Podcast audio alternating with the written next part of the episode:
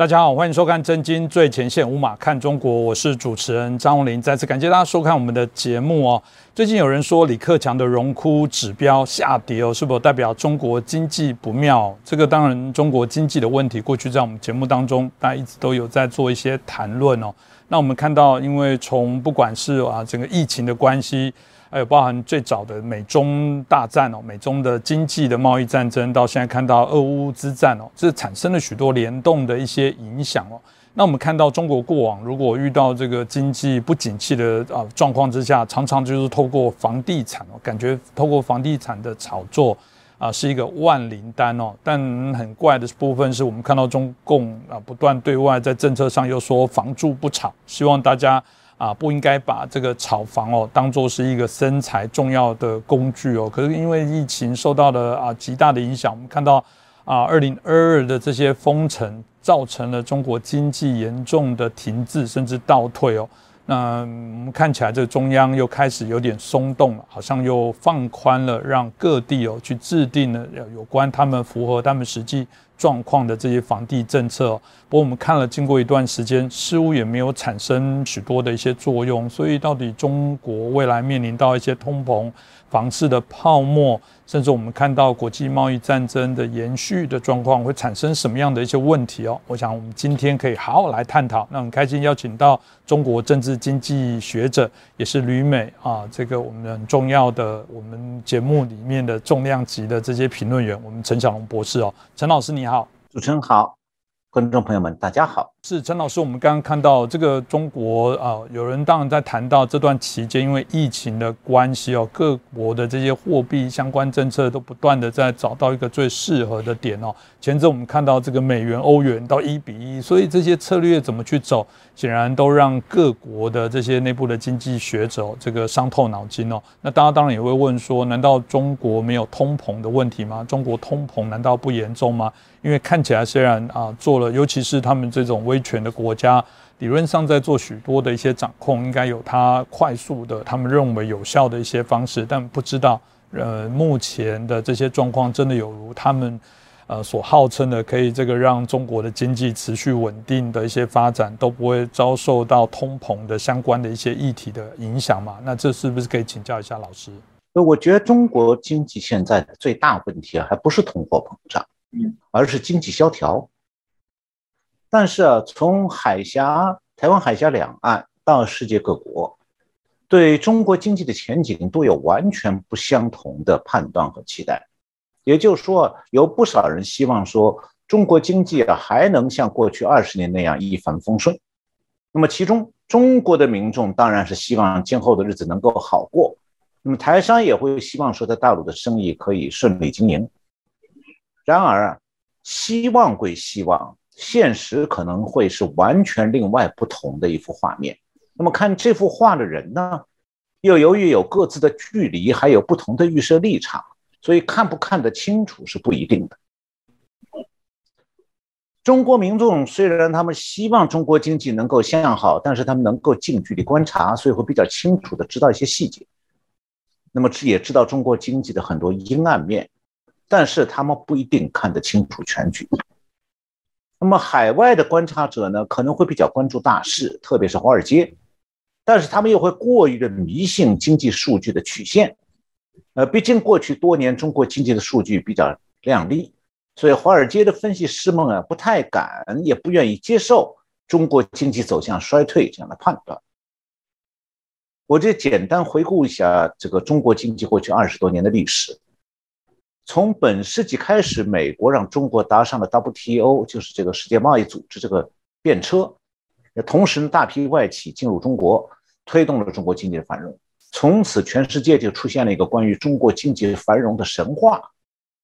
大概在离中国最远的非洲和南美洲，对这个神话的崇拜是最深的。那么，相信中国经济神话的人多半认为说，中国经济会一直这样繁荣下去啦。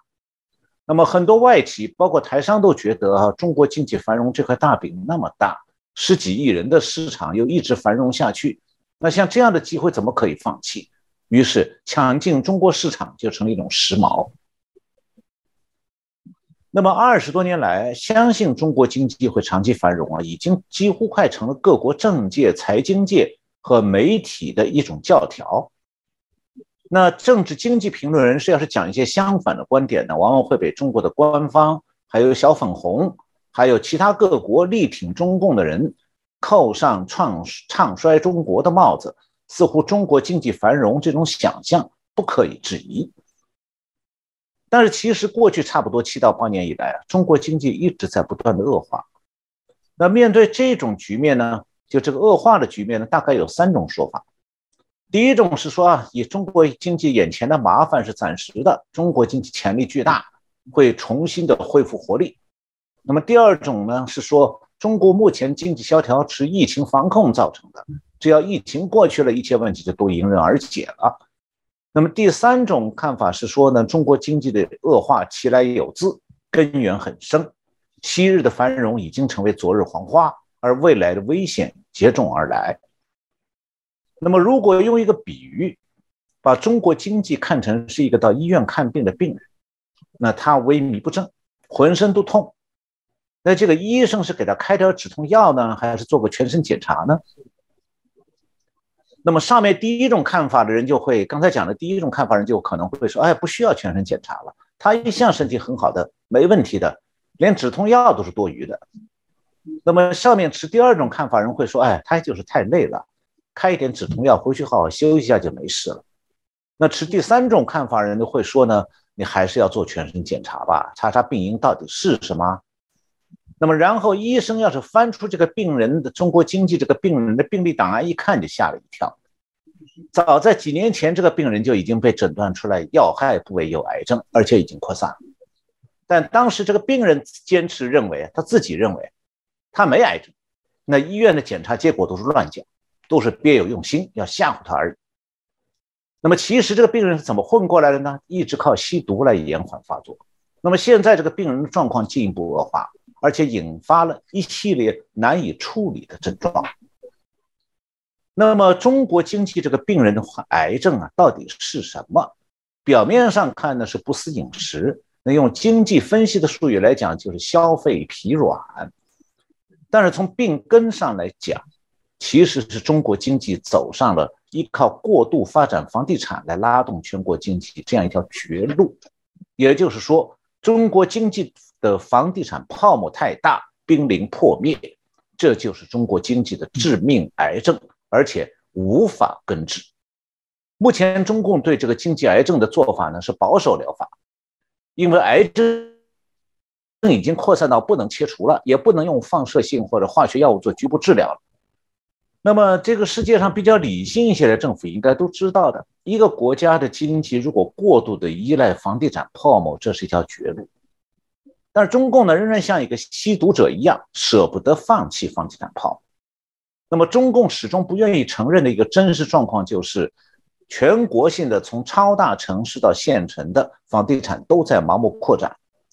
这种盲目扩展是可以让总体经济突然兴奋起来，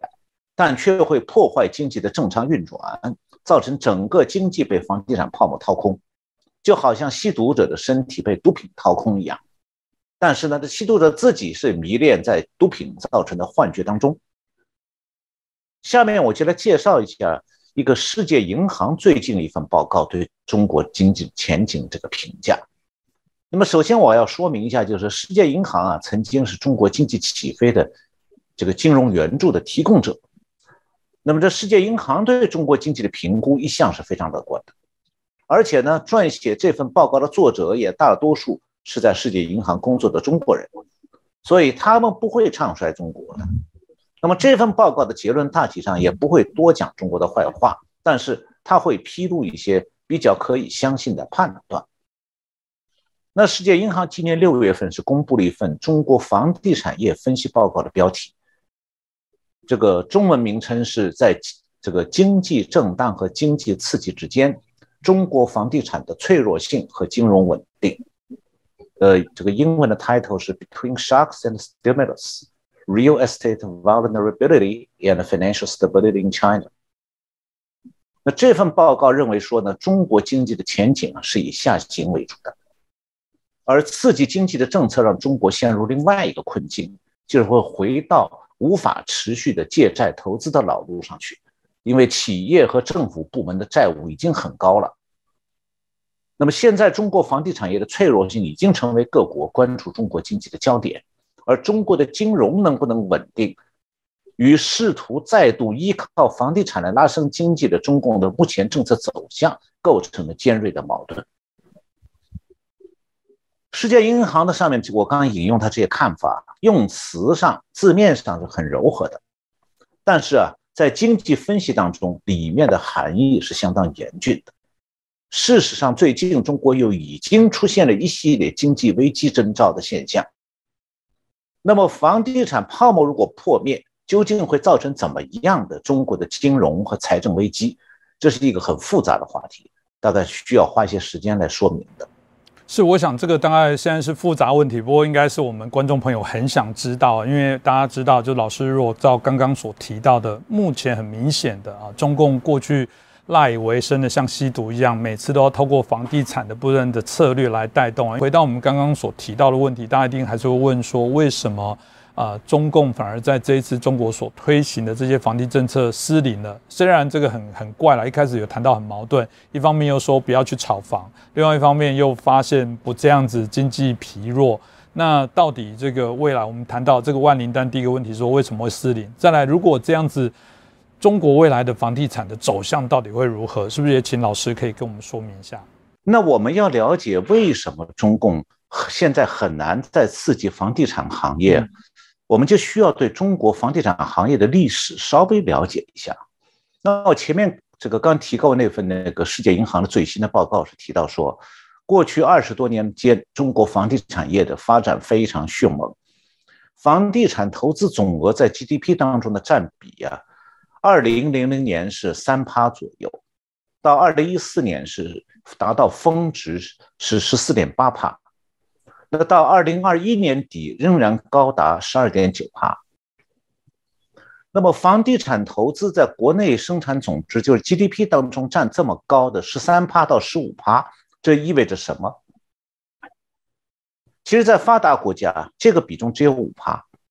那台湾过去多年来也是在五趴上下浮动的，也就是说，当一个国家的房地产投资占国内生产总值的比重长期超过五趴或者八趴，就说明这个国家的经济结构出现了畸形化，也就是这个国家的经济对房地产的盲目扩张产生了依赖。那么，一个国家的经济如果过度依赖房地产，房地产投资是什么意思呢？世界银行的报告是这样解释的：他说，这个房地产业与上下游产业有很强的关联性。刚才主持人已经实际上已经解释了。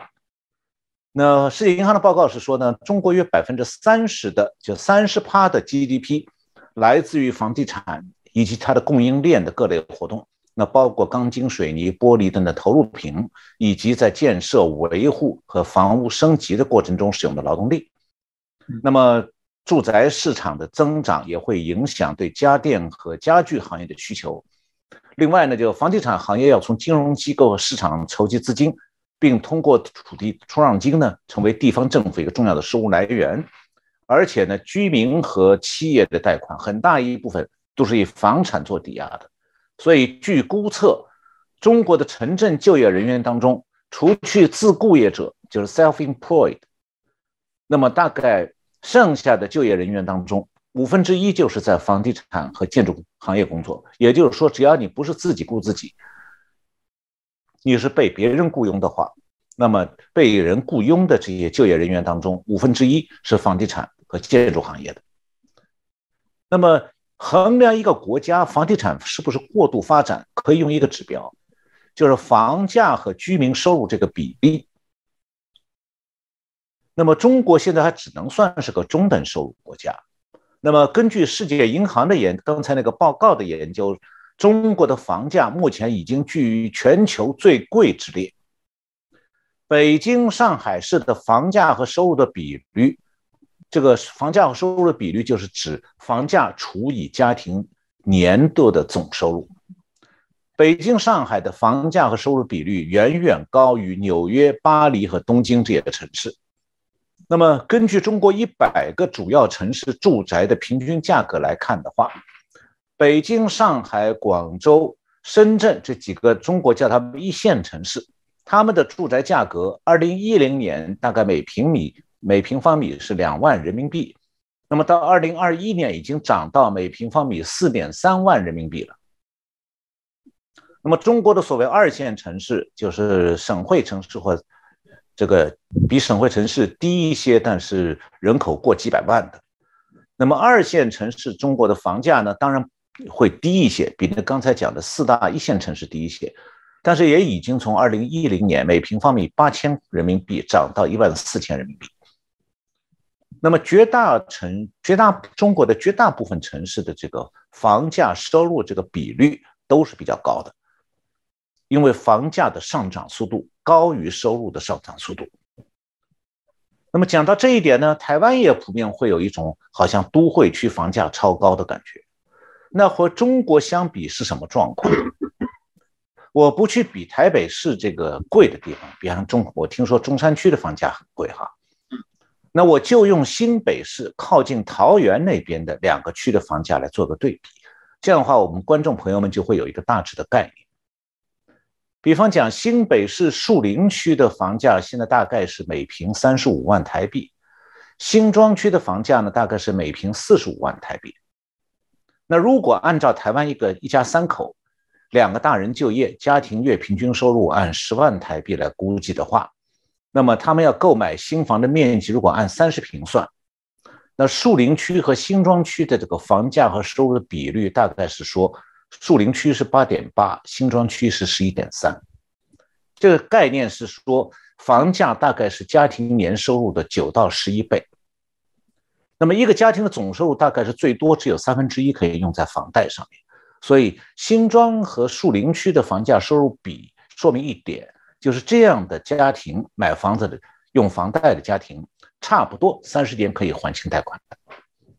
那么中国同样收入的家庭。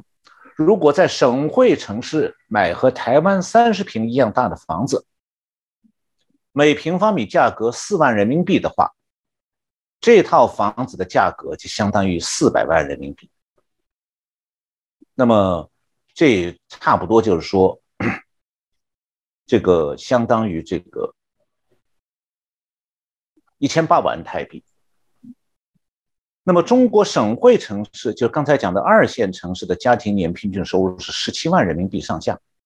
所以啊，中国这些省会城市的房价收入比平均是二十四，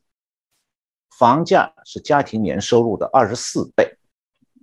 那么这样一比，就可以知道说，中国的省会城市的房价收入比率是才台湾的差不多两倍半，也就是说，从城市家庭买房子的支付能力来看。中国省会城市的房价比新北市树林区和新庄区贵一倍多。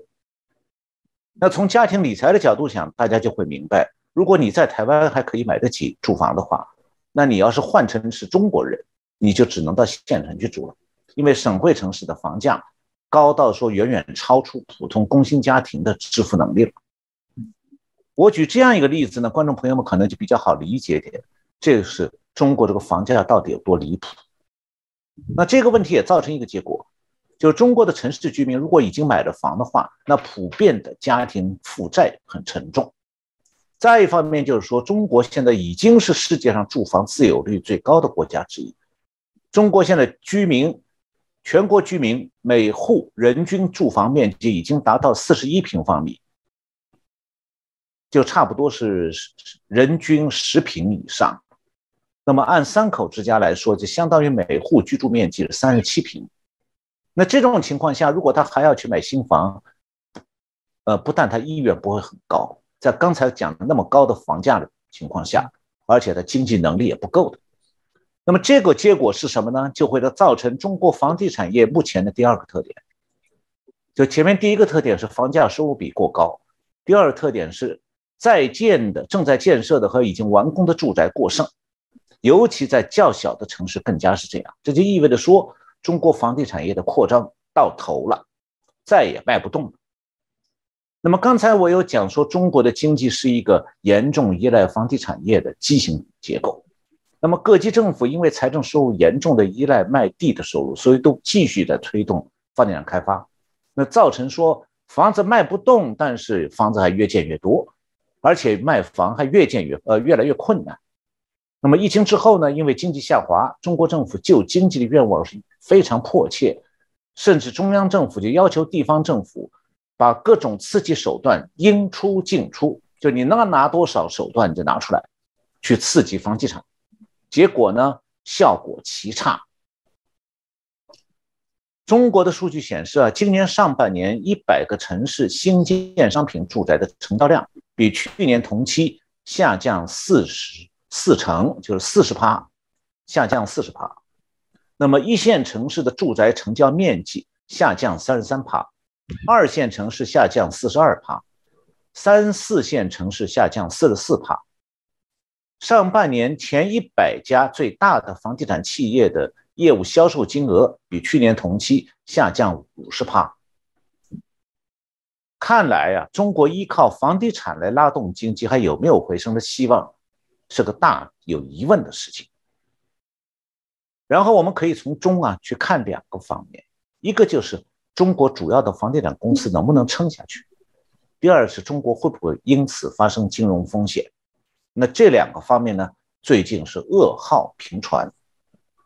是老师刚刚提到了，我想大家也可以对于中国经济的房市的问题有一个比较清楚概括的一些了解。但如果以台湾的民众在看中国房市，刚刚老师的介绍一定一头雾水，觉得啊这不是共产主义国家，共产主义国家不是应该让大家都保有这住房各方面都应该是一个叫做很呃呃更好的一个社会经济的一些体制啊。这老师刚刚最后提到了。啊，衍生的金融的一些问题哦，的确，现在我们看到的许多新闻，包含银行的啊爆发这些挤兑，甚至还啊挤兑不了啊，这些呃自己钱存在银行的领不到钱去抗议的，反而因为这样子被这个啊被抓起来，那大家就会好奇的问说，哇，那现在到底钱存在中国的银行安不安全？尤其这些中小型的银行，会不会未来？还有倒闭的可能的风险，这我想也可能是所有在关注这个中国经济发展大家很重要的一个其中一个注意点当然，甚至也许有一些我们的啊观众朋友可能都是其中的利害的关系者。老师，您怎么看待这段期间这些挤兑的风暴的延伸的问题呢？呃，确实啊，最近中国有一些小的银行相继传出濒临破产的消息，那很多存户的钱取不出来了，就像主持人刚才讲的那样。那么它主要原因是两方面，一方面呢是地方政府在迫使这些银行啊购买地方政府发行的债券，那就等于说抽走了银行本来就已经很紧的资金了。那另一方面就是银行把大笔贷款给了房地产公司，但是房地产公司普遍陷入资金链断流这种状况，房地产公司没办法正常还还归还贷款了，那么反过来又造成银行的资金紧张。所以现在中国一些城市的银行已经出现了很反常的状况，就是说你要是去存钱，哎呀，那业务人员笑脸相迎，开心的不行。但是你说我今天来提款，哎，立刻那脸就拉下来，百般刁难。为什么呢？其实中国很多银行现在都处于现金严重短缺的状况。那么我刚才讲到银行的大量资金都。现在房地产上头了，因为中国经济本来是靠房地产的拉动，而房地产呢又是靠银行的贷、房地产公司的贷款，还有这个按揭贷款、房那个就是买房贷款来支撑呃来投放的。那么现在中国房地产公司能不能撑下去呢？它的状况是这样，就中国房地产开发商啊，普遍性的债务率偏高。而且是只要住宅销售面临困难，市面上银根稍微紧一点，开发商就会陷入债务违约，陷入债务融资的困境。那像我前面提到那个世界银行的报告介绍说，中国房地产商的负债总额过去几年来迅速上升，到二零二零年已经接近中国 GDP 的百分呃八十四点六帕。那是二零二零年，现在恐怕快已经接近 GDP 的一百帕了，这不是开玩笑，很可怕的一个大泡沫。那么从二零二一年下半年开始，一系列的大型的中国的房地产商，包括恒大，我记得我们在以前节目里讲到过，一系列最大的大型房地产公司陆续发生流动性危机，其中规模最大就是恒大集团。那么这个恒大集团，它在国内和国外一共负债超过三千亿美金，它不但国内的大笔的到到期的款项支付不出来了，它而且是。在美国发行的企业债券，就恒大的债券到期了也没办法还，就他这个别人投资买了他的债券，到了归还债券该连本带息付给人家的时候，他告诉抱歉我没钱，不给你了。那么还有就是中国这些资金链严重危机的开发商，他还欠了供应商、承包商、广告商，还有买房子户的这些巨额的欠款，最后呢？影响到中国整个经济的供应链。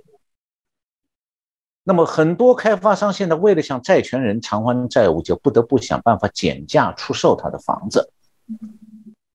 甚至呢给出大幅度的打折扣价。那么，这就造成了继房地产市场进一步的恐慌，因为我们都知道买房子是买涨不买跌的。那个眼看着房价要下跌，谁这个时候傻傻去买房子去？买来就跌。那么，因为越来越多的房地产公司在中国无力偿还债务呢，所以现在中国很多在建项目相继停工了，然后出现了大量的烂尾楼。那么到了今年七月，该来的终于来了，就中国发生了贷款买房的客户他们的集体抗议行动。那么这样的话，就买房客户和房地产公司的冲突就演变成了。买房客户和房贷银行的冲突。那么最近呢，多国媒体都在报道中国发生的这一类事件，就是近期有大批烂尾楼盘的业主集体行动，宣布停止偿还房房屋贷款。这个事件呢，最早是发生在江西省的景德镇，很快就扩散到全国。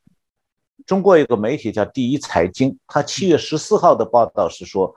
全中国发生这类行动的。这个地方现在涉及到全国一百五十个住宅项目的住房买主，那么这些住房买主分布在河南、湖南、江西、河北、广西、山东，大概二十个省份，将近七十个城市或者区。那这股风潮并没有结束啊，刚刚开始啊，它现在正在中国继续蔓延。如果你去跟踪新闻的话，你会发现说，这个现在加入这个。集体拒绝支付房贷的这个集体行动的项，这个房地产项目的项目数每天都在上涨，现在已经不是两百一百五十多个，是两百多个了。每天都有新的住宅项目的这个买主啊加入这项行动。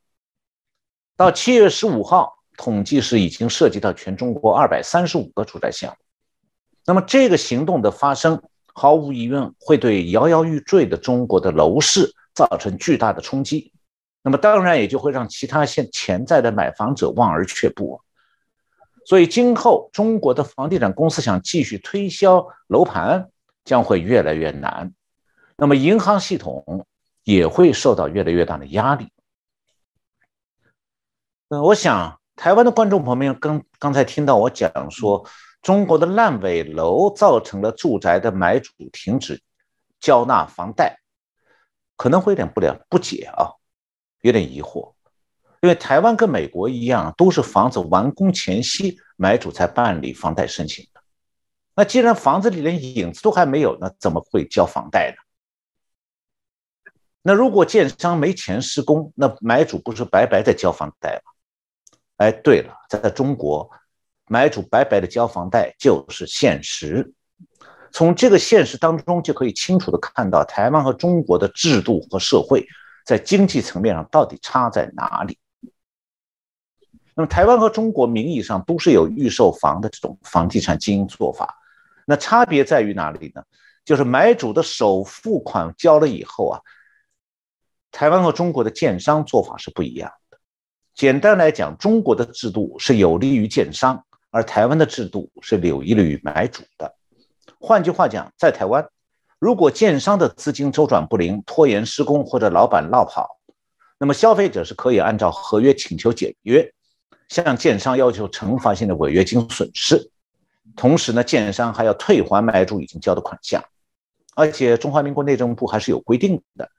如果建案延期交屋，每一天要补偿房主总价的万分之五给买房子的人。那为了帮助观众朋友们了解中国正在发生的这场住房买主和银行的房贷冲突，还有它的根源到底是什么，我现在要给大家介绍一下中国买房的预售制度以及中当中的巨大风险。那么，把它和台湾观众熟悉的台湾的相关制度对比，这样就比较容易理解为什么这种冲突只会发生在中国。因为啊，在中国。这个房地产市场的交易是不利于消费者，而而且呢，政府是坐在房地产公司一边，政府的官员和房地产公司一起发财，也一起坑害住房的买主。那中国的开发商啊，是实际上是把预售房当做已经建好的房子来卖的，虽然房子可能还没有开工或者没完工。他会要买主，你去买新建的房子，他要你先交预付款，然后呢，同时他会和银行合作，让买主去申请房贷。那买主的房贷名义上是放在银行的专门账户里，由银行监管，但银行会悄悄的把这笔钱转给建商来用。那么建商如果因为资金周转不灵，把这个老百姓的房贷的这笔钱挪用到其他地方去以后，结果就出现了烂尾楼工程项目。那么这买主在这种状况下呢，就是被银行和建商把他们绑牢了。买主实际上再也不能够退房或者拒收。那么所有的市场风险和产品风险，全部是要购房者自己扛起来了。中国在这方面的相关做法是这样的，就是买房者要在首付款支付以后的七天内。向与建商或者房地产公司合作的银行申请抵押贷款。那买房者申请房贷呢，要到房地产公司指定的银行去申请。为什么？因为那家银行可能和这个房地产公司是勾结的。不但是银行可以从房地产公司里拿好处，而且银行会悄悄的把买房者申请的房贷这个数额转给房地产公司。我这里还要再说明一下啊，就抵押贷款，就是房贷作为一种抵押贷款，是美国发明的。但美国和中国情形不一样，美国是有个人破产法的，也就是说，如果美国的房屋买主没办法偿还贷款了，他可以个人宣布破产。那么他这时后宣布破产之后，他的法律责任就是有限的，也就是银行只能用他的首付款已经交的。就已经交纳的房贷本息，还有住房拍卖的收入来计算银行的损失。那么中国呢是没有个人破产法的，因此呢，房贷的申请人如果拿不到房子，房贷又还必须付下去，这个时候他如果拒付房贷，他承担的是民事上的无限责任。这个法律术语讲的。民事赔偿的无限责任，就是说，你如果作为房屋贷款人，你没有办法支付房贷了，或者拒绝支付房贷，你要用你的家庭财产承担偿还责任，直到还清房贷为止。你本人家财产不够，你的家庭其他成员、你的亲属的财产一起抵上去。那然后我又讲，中国的住房买主啊，买房子的时候必须去申请房贷。那尽管当时买房者的抵押物住房啊，其实可能还是一片空地，或者是有一个架子。那么所谓的房子呢，只是写在建商一纸卖方合同上的。这意味着什么呢？就是中国政府为了让地方财政能够通过卖地获得大笔收入，它为建商提供了最大的便利，而让住房的购买者承担了无限的风险。那这样的话，房地产公司是可以空手套白狼的。他投资拿到一块地以后，建筑工程所需要的资金，完全可以靠买主用首付和房贷，用这些钱来提供。同时，房地产公司还可以挪用买房消费者去去做别的，他把他们的房贷的钱拿去做别的项目，比方讲再去买一块地。那么最后，如果这个资金链断掉，房地产公司要破产，房地产公司是只承担有限责任，因为它是公司。然而，老板和股东的个人财产在有限责任状态下不受损失的。那么，房地产公司最后违约不交房了，买房者不是借了抵押贷款吗？抵押买房借了贷款的人，你要用全部身家为房地产公司的亏损买单，而且你还拿不到房子了。这就是这次全中国大范围的住房买主集体拒绝支付银行房贷，因为他们发现说，自己买那个房子那工程好像根本没有施工哎，每拖一个月自己要白白交上万的房贷利息和本金，最关键的是可能最后根本就不会有房子了。但是啊，从民法的角度去看，这些集体抗议的房主在中国其实没有胜算，为什么呢？因为房地产公司对房主违约，从经济合同法的角度看，是房主和房地产公司之间的经济纠纷。那么，银行放弃监管责任，偷偷把房主的房贷转给房地产公司，让他们随便运用，导致烂尾楼呢？这个事情只能由政府去监管。但是，政府只想保护银行，不愿意重重处罚银行。而房东如果停止支付房贷，那。是他们和银行之间的关系。虽然房主有个有他们充分的理由，但是按照合同法，这仍然属于房主违反了他和银行之间那个房贷合约。所以，中国这个房贷买房的人现在无奈之下的抗议集体抗议行动啊，本质是民众在用自己牺牲的这种牺牲打的做法，想要逼政府去整顿房地产公司和银行。但很可能不会如愿。那么这些停止支付银行房贷的人虽然是无辜的，但也是走投无路。他们找不到其他可以让政府解决制度不善问题的办法，因为根本就没有民意代表存在啊。这些房主其实是希望烂尾楼的问题得到解决的，那就能够自己早日的住进一个他买的房子。但是他们承担的个人承担的巨大风险是说。如果他们停止支付房贷，银行完全可以根据贷款合同起诉这些拒绝交贷款利息的买房户。那如果买房户坚决拒绝这个支付贷款到底的话，民事中国的民事法庭可以判买房户必须履行贷款合约，而且还要缴纳违约损失。这个时候，卖主就这些买房的人可能面临征信污点这样的记录。有这个污点，在中国你可能连坐坐飞机、坐火车都不行。当然了，这个集体行动呢，最终对银行构成了极大的压力，因为在集体行动当中涉及的房产项目都是烂尾楼啊。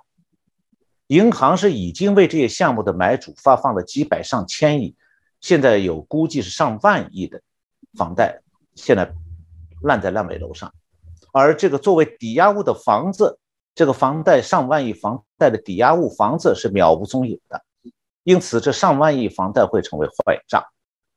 那银行是把这些房贷又借给房地产公司了，房地产公司闹跑了，你让银房地产公司还银行的贷款也是泡汤的。所以，一个房地产公司项目的每套住房，在银行那里涉及到就是两笔坏账，消费者那里拒付房贷是一笔坏账，房地产公司闹跑了又是一笔坏账。那么果然，现在中国受到烂尾楼还有断贷款户断供这消息的影响，中国股市的银行板块持续走低，大幅度走低，地产户、呃地产股、建筑股也在纷纷下挫。那中国的银行现在是立刻就慌了。那如果这股风潮真的成了全国性的，一定会有银行倒下来。如果有一家全国性的银行倒下来，马上就会掀起存款人的取款风潮。那就是金融危机了，所以为了安定存户的心啊，七月十五号，中国主要的十五家全国性银行几乎同时各自发布公告，呃，说明说我们本银行的个人住房贷款不良率风险啊，总体上可以控、可控、可以控制得住。那这个行动就十五家全国性银行同时发公告，安抚这个存户的心，应该是中共。在这个要求各银行界集体出面，要想要稳住金融这个市场上的情绪，那这个中共的这个反应也进一步说明啊，中共更关心的不是贷款后如何被烂尾楼伤害，而是说如何保住金融系统，防止金融危机爆发。目前看来，以这个就是全国的这个贷款户拒绝支付房贷这个集体行动已经爆发差不多一个星期了，中共到现在似乎还没有找到解开这个死结的办法。但是有一个结果是可以清晰的预料到的，那就是。中国的房地产业面临着巨大的打击，那消费者对各家房地产公司的不信任感是快速的上升。那接下来，不管当局怎，中共当局如何应对，消费者对买房的抵制已经是自然形成。那现在谁也不想再加入那个集体拒付、拒绝支付房贷的行列当中去啊！就是他们都已经买了房的，都现在钱都砸在里头，拿不回来了，房子也不会有了。那我干嘛这时候还要砸钱进去？那结果就是呢，中国的房地产销售和预售房制度会崩盘。那么房地产公司连现有的楼盘都无力完工，就更加不可能挖掘资金来源去盖更多的这个现房，而不是用预售房去吸引顾客。那结果就会表现说，这个中国的房地产业会进入垮塌状态。那么，以中国房地产业为支柱、占中国 GDP 三十趴的中国经济也会陷入困境。虽然呢，谁也没有想到撕裂中国经济的房地产泡沫，居然是从买房者这种集体行动开始的。但是呢，我想说“重获得获”这四个字，如今是真的体验在中共身上。我前面提到，中国银行业现在现金短缺，那么这次房贷。这个拒绝付房贷的这个房主们的集体行动呢，更加是加深了中国潜在的金融危机。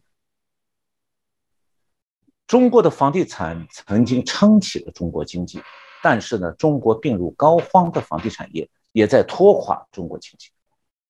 可以讲，中国经济走下坡的第一块骨牌就是房地产业倒下来。那么第二块骨牌。就是和房地产业共荣共苦的银行业。那中国目前最怕的就是这第二块骨牌倒下来。但是呢，要解决房地产业的全国性烂尾楼问题，就必定会伤到银行界，那是要刮骨疗毒的。那你伤到银行界，就会有一批银行倒闭。这就是中共现在全力以赴啊，想要把这个房地产泡沫造成的金融泡沫糊住，不要破裂。但是谈何容易啊！怎么样糊呢？用口水糊不住的。现在就要靠政府拿钱，政府有钱吗？中国现在地方财政深受房地产衰落之苦，财政收入大减啊。很多城市现在开始，包括像深圳、上海这些城市，都开始大幅度裁减公务员和教师的薪水和奖金，甚至还要把以前发的奖金给扣回来。那么要如果解决要要是解决烂尾楼问题，全中国各地都指望中央财政拿出钱来。这也是为什么中共到现在为止没有任何解决烂尾楼问题的办法。原因是各个地方、各个省市都说我们没钱解决，你们中央政府拿钱。但是呢，中国的中央财政的钱袋已经要养活二十多个省市了，就是三十多个省市，其中二十六七个。都是靠中央财政补贴的，他们自己养活不了自己。中共中央财政的负担已经这么重，他还要同时维持军费，还有警察的开支，所以中国的中央财政也很艰难。这里头我们就会看出一个我们值得关注的问题了：就中共最后还到底有没有钱把他们压箱底的钱拿出来维持经济？那就看。这一次房地产泡沫破灭，住房买主拒绝支付房贷利息之后，中国还有没有能力出手，把压箱底的钱拿出来？那如果中共拿不出来，中共高层的经济窘境就此暴露出来。那么现在中共二十大之前啊，确实已经遇到了前所未有的经济困境，而这种困境当然会影响到外企的经营，也会影响到中共。今后扩军备战的资金来源，就毛泽东活的时候曾经讲过，说帝国主义是纸老虎，paper tiger，那如今习近平的经济困局告诉我们呢，中共也可能是一只纸老虎。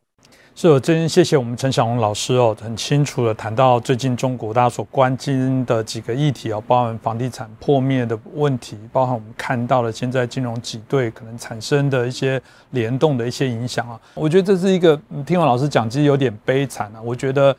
嗯，就人民，你看，最终还是那个被欺压的，连法规的制定都是最终被欺负的部分。你怎么可以不对于中共的这些政权的部分，我们去呃监督、去批判、去挑战？如果你还是一样在，我相较于还是愿意这样子纵容，当然有人说很无奈，我不是纵容，我也没有办法。现在的科技。啊，对于他们的前置更强烈，但我们只能讲了，至少透过我们震惊最前线，透过我们陈小龙博士哦，这样正派正义的人，我觉得还是要把这些事情揭揭露，让更多人了解更清楚。那今天也谢谢我们陈小龙老师哦，啊，跟我们来啊说明一下最近中国最重要的一些经济发展的一些状况，让大家了解最新的一些讯息。那再次感谢陈老师，也感谢大家的收看。